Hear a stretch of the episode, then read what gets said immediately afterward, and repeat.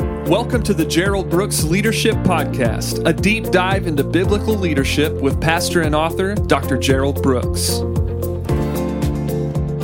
Hi, this is Gerald Brooks. Thank you so much for joining me for the podcast. Hey, before we jump into the lesson, which I'm really, really excited about, um, I want to put a date in your head, and that is May 10th. And May 10th, I'll be in the Atlanta area.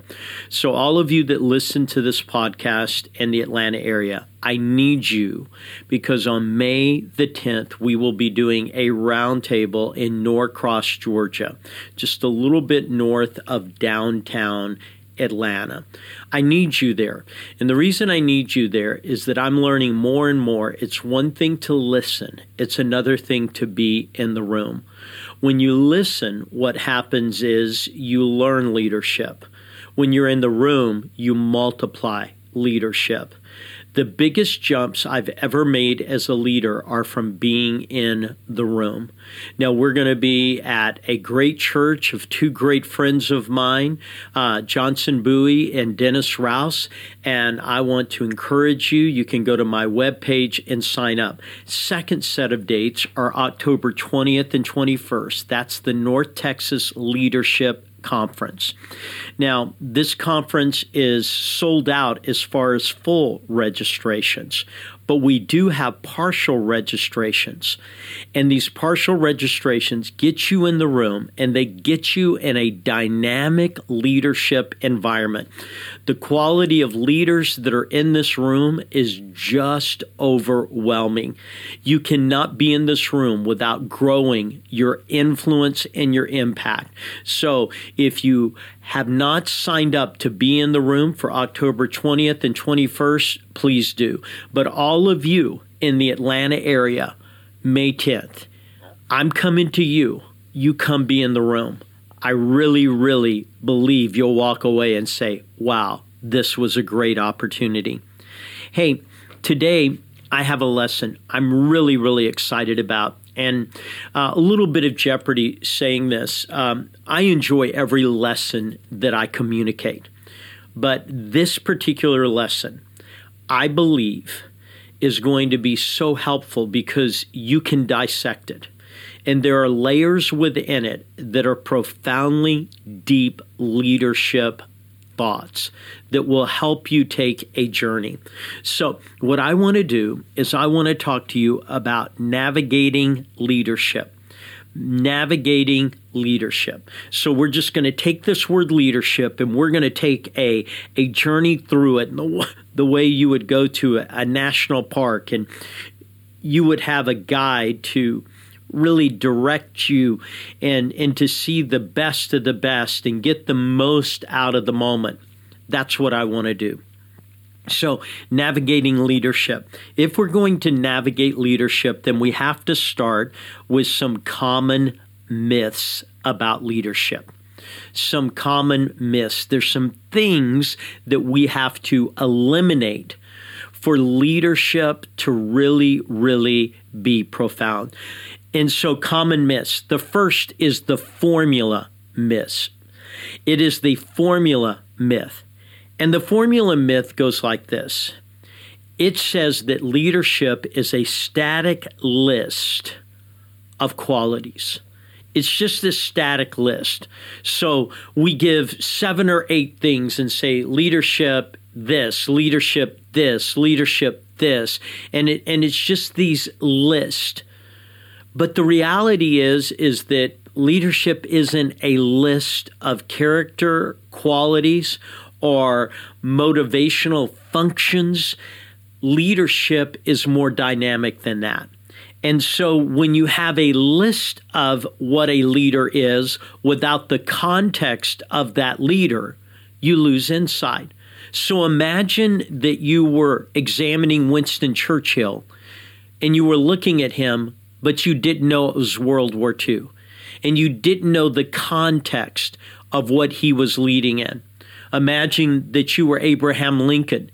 And as Abraham Lincoln, you don't have the context of the Union being divided and slavery being fought over. Well, what we can do is we can give you a list, but every list is defined by its context. So you have a unique context. And so I can give you a list of 10 things that a leader is, and all those things are probably true. But what I can tell you is depending on your context, I can't tell you that number four characteristic isn't more important than number one, given the context that you're in. That number two characteristic shouldn't be number 10 because the context text begins to be defining in leadership. So the myth that leadership is just a formula, it's not. It's not just a series of qualities. It's bigger than that. The second thing, that it's about contribution, the myth of contribution. See, contribution goes this way look at what I've achieved. Look at what I've achieved. And see, the problem with contribution is that its focus is on the leader, but not the individuals around the leader not the people who are around that help. Years ago, uh, there was a book that was written called A Star is Born. Now, this is decades old book. In this book, A Star is Born was written about Bell Labs. This is before the government came in and said uh, Bell was just too big and divided it up into all of the companies we have today. But the Bell Labs were the uh, premier place where thoughts were being developed in electronics and technology. And these thoughts that were being developed were just exploding the marketplace. So they wanted to go and look at the leaders at Bell Labs so they would look at this individual who had made this great contribution. But what they found was this any contribution made by a leader could not be taken out of focus of the people around. And so many times these people began to say, Well, I'm the one who achieved this, and they went and took another job. But when you took them away from all the people they were used to working with, they were not effective. Why? Because your contribution is always based on other people's involvement. So, like in baseball, I can be the number three hitter in the baseball lineup. But if I have a number four hitter that is killing it, then what it means in baseball, I'm probably going to see more fastballs which most baseball players can hit easier than any other pitch because they don't want the person behind me to come up to bat. And see, the person behind me is affecting the kind of pitch that I get. Little too much baseball, I think, for some of you. But just understand this the first myth is formula, that somehow you can come up with a list and that equals leadership. The second is contribution, that someone is a great contributor in a certain environment, but if you take them out of that environment, they're not. The third myth is the myth of results. And the myth of results goes like this it's all about outcomes without cost or consequences. So just get to the bottom line. And there are people who are very prolific at being able to get to the bottom line. But in getting to the bottom line, they literally destroy everything between them and the bottom line. So, three myths. The formula myth that somehow I can just give you a list, and if you do these seven things, you're a leader. The contribution. I can look at you and say you're a leader without taking into focus all the people around that contribute. The result that somehow you achieve great results, but you do so without considering cost and consequences. So if you're going to navigate leadership, you've got to eliminate those three things. That brings us to number two creating the environment for leadership creating the environment. several months ago, I picked up an article that was really intriguing to me. It was about Olympic athletes, Olympic athletes, and it was talking about how they trained. And for Olympic athletes, they had this simple rule that they called the rule of thirds. The rule of thirds. And what it said was that when you're training to get better and to be better than your best, what's going to happen is this you are going to feel good a third of the time. So when you're training, you're just going to feel good. Man, I really did a good job today. This was really, really good. And so you'll feel good a third of the time. You'll feel okay a third of the time. Well, I didn't feel my best. I didn't feel my worst. And so a third of the time, you'll just feel okay. And then there will be a third of the time that you just feel crummy. Man, I'm not sure I got anything done today.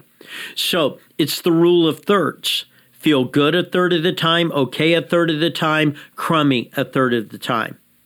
Now, here's what they say if you feel good all the time, then that means you're not growing and you're not excelling.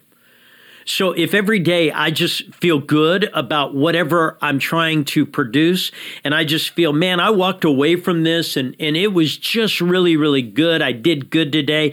If you're feeling good all the time, then you're not developing and you're not growing. Now, if you're feeling crummy all the time, then what that means is you're not replenishing. You're not recharging your batteries. Because if every day you walk away, man, this was just the toughest thing I've ever done. This is just the worst thing I've ever been through. If you're feeling crummy all the time, you're not replenishing. But if you're all okay all the time, you're losing your edge. So if I'm just okay, hey, not bad, not good, then I'm losing the edge. And what they say is that Olympic performers, have learned the thirds. That in your training, it's all right to feel good some of the time. It's also all right to feel okay some of the time. And it's also all right to feel crummy some of the time. But if you're doing one of those all the time, it's a problem. But if you're doing each of those some of the time, it means that you're advancing. And so I want you to take those into your circumstance. You walk into whatever your leadership environment is. If you feel good all the time, then there's probably no growth happening. If you feel crummy all the time, then you're probably at a place where you need some serious recharging and renewal. But if you're okay all the time, then you're losing your edge. So you've got to understand that you've got to create an environment where you're feeling good, you're feeling a little crummy, and you're feeling okay. And that is what normal growth leadership feels like.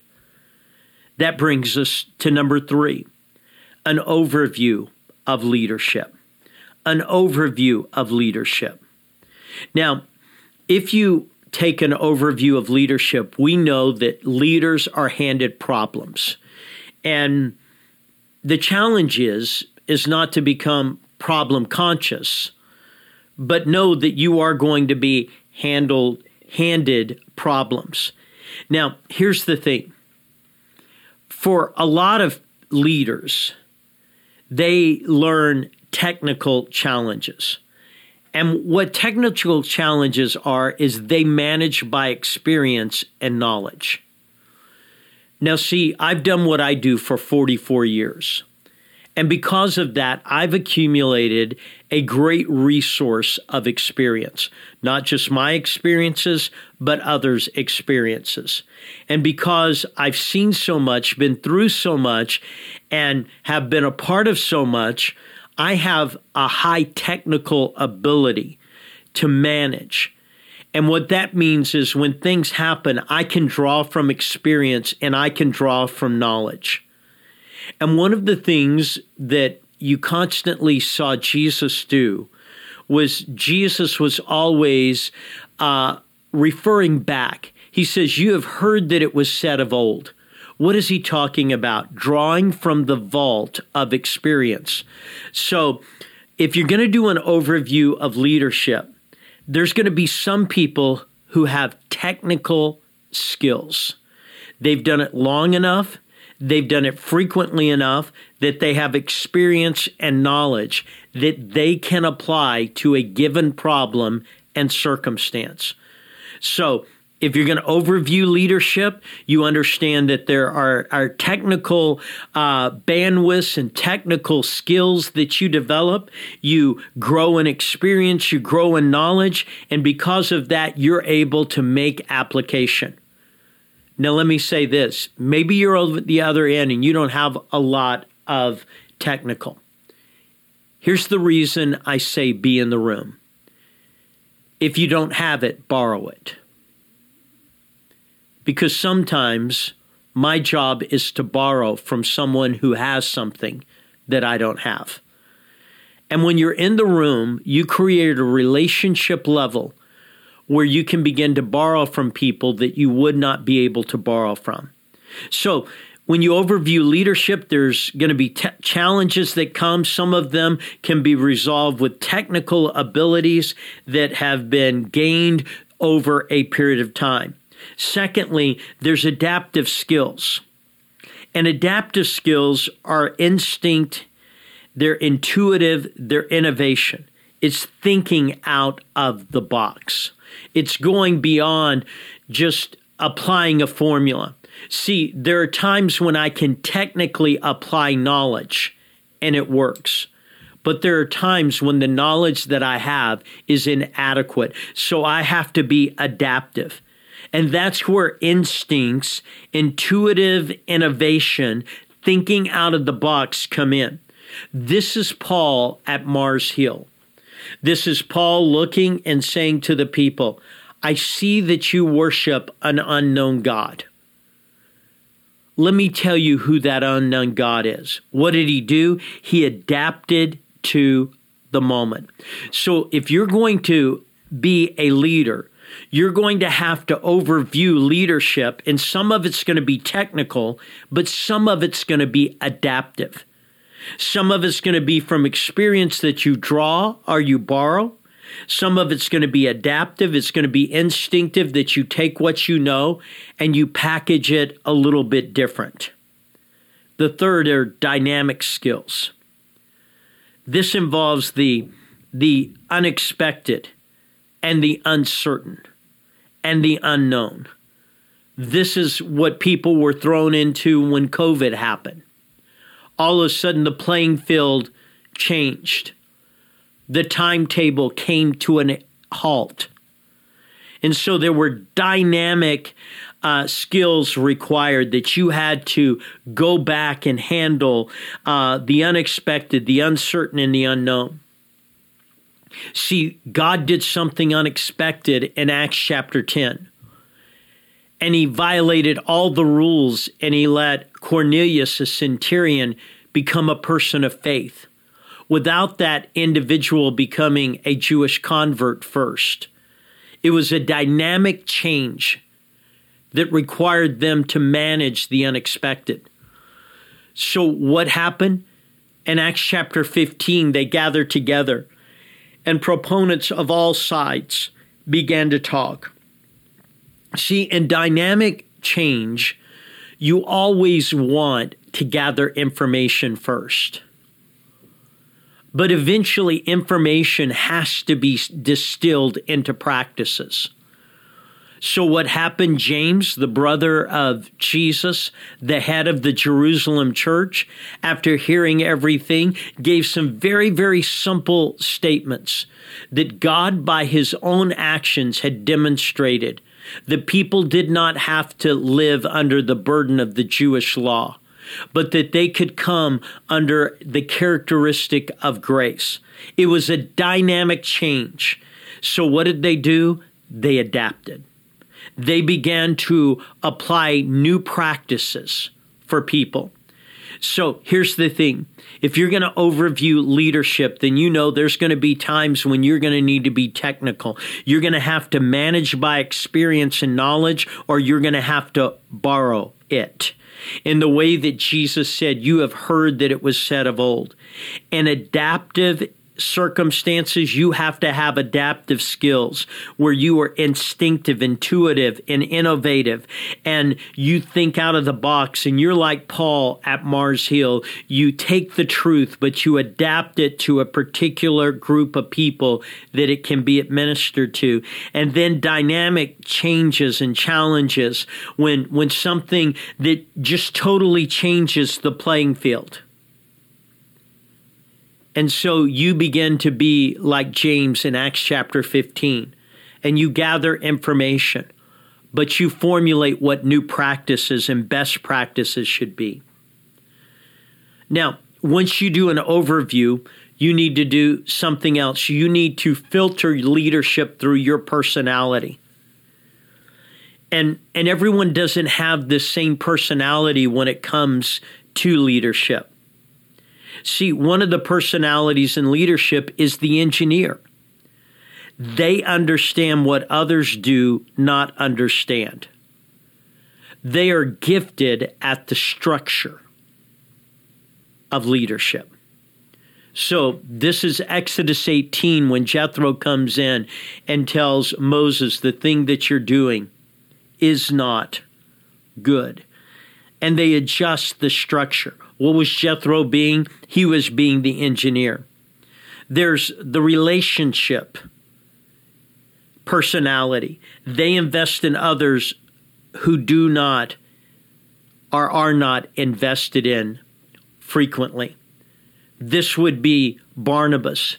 He invested in Paul before anyone else would invest. It's individual investment. So you have the engineer who knows the structure of the organization, but you have the relationship individual who makes individual investments in people in the organization.